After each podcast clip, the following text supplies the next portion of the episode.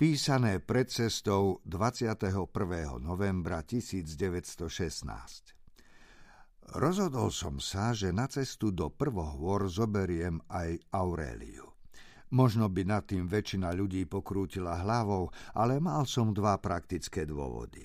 Ten najdôležitejší bola moja snaha ochrániť ju pred hrozbami vojny, ktorá sa šírila po Európe ako mor v stredoveku. Keby zostala doma, obavy o ňu by mi komplikovali život a moja koncentrácia pri prvohorných moriach by tým bez pochyby utrpela. Druhým dôvodom bola samota, ktorú by som v tej morskej ríši skôr či neskôr pocitoval. Možnosť nadviazať kontakt s vyspelými a inteligentnými živočíchmi, ako boli Imro, Mamľas či dokonca Papuliak, ktorých som spoznal na výprave do vrchnej kriedy, sa mi pri silúrskych moriach nenaskytne. Ako by som sa spriatelil napríklad s nejakým morským škorpiónom. Existuje však aj tretí dôvod, ktorý prispel k môjmu rozhodnutiu vziať ju so sebou. Bola to skutočnosť, že mi neverí. Áno, neverí.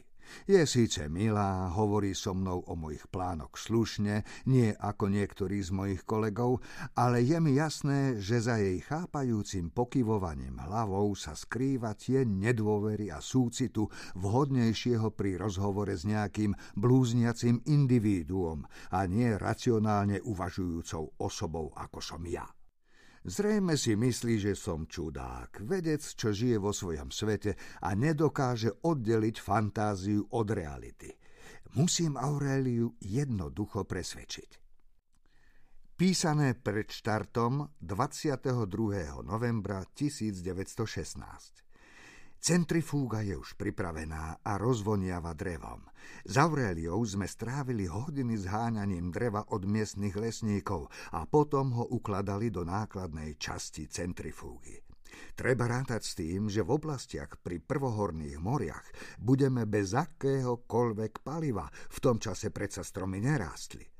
Bolo by naozaj hrozné zistiť, a ako naschvál až tesne pred odchodom domov, že nemáme čím kúriť pod kotlom, takže sa nemáme ako vrátiť. Hrôza pomyslieť.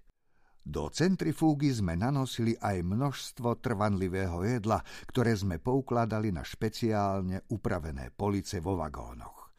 Okrem zásob na prežitie som si zaobstaral aj ďalšiu fotokameru, o niečo modernejší a menší mikroskop od firmy Reichert Wien, novú pušku Mauser M1916 a dokonca aj nové rybárske potreby. Písané počas cesty 23. novembra 1916. Krátko po polnoci som odistil súpravu a uvoľnil rotačné koléje. Prvé minúty pri naberaní otáčok sa Aurélia tvárila prekvapene a veselo sa smiala. Potom však trošku zbledla.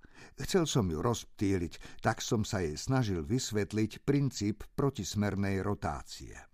Išlo o jednoduchý dvojstránkový matematický popis, ktorý by jej všetko objasnil, no ona ma poprosila, aby som jej radšej znova rozprával príbeh o chlapcovi, ktorý žil medzi vlkmi zo slávnej knihy džunglí od Rudyarda Kiplinga. Zašiel som pokôž s drevom do kotla a cestou som Aurélii nalial pohárik portského, ktoré by ju postavilo na nohy. Keď som sa vrátil natešený, že jej budem rozprávať o Mauglím z knihy džunglí, už jej bolo nevoľno. Upozorňoval som ju, aby pred cestou nejedla toľko jablk.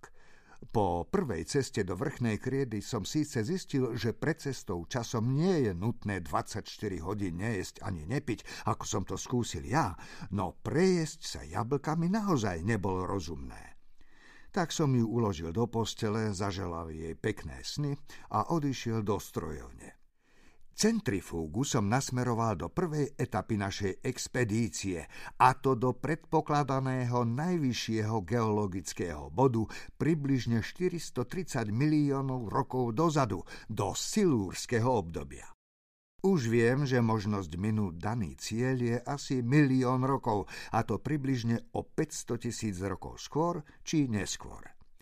Keď som sa vrátil, zdesil som sa.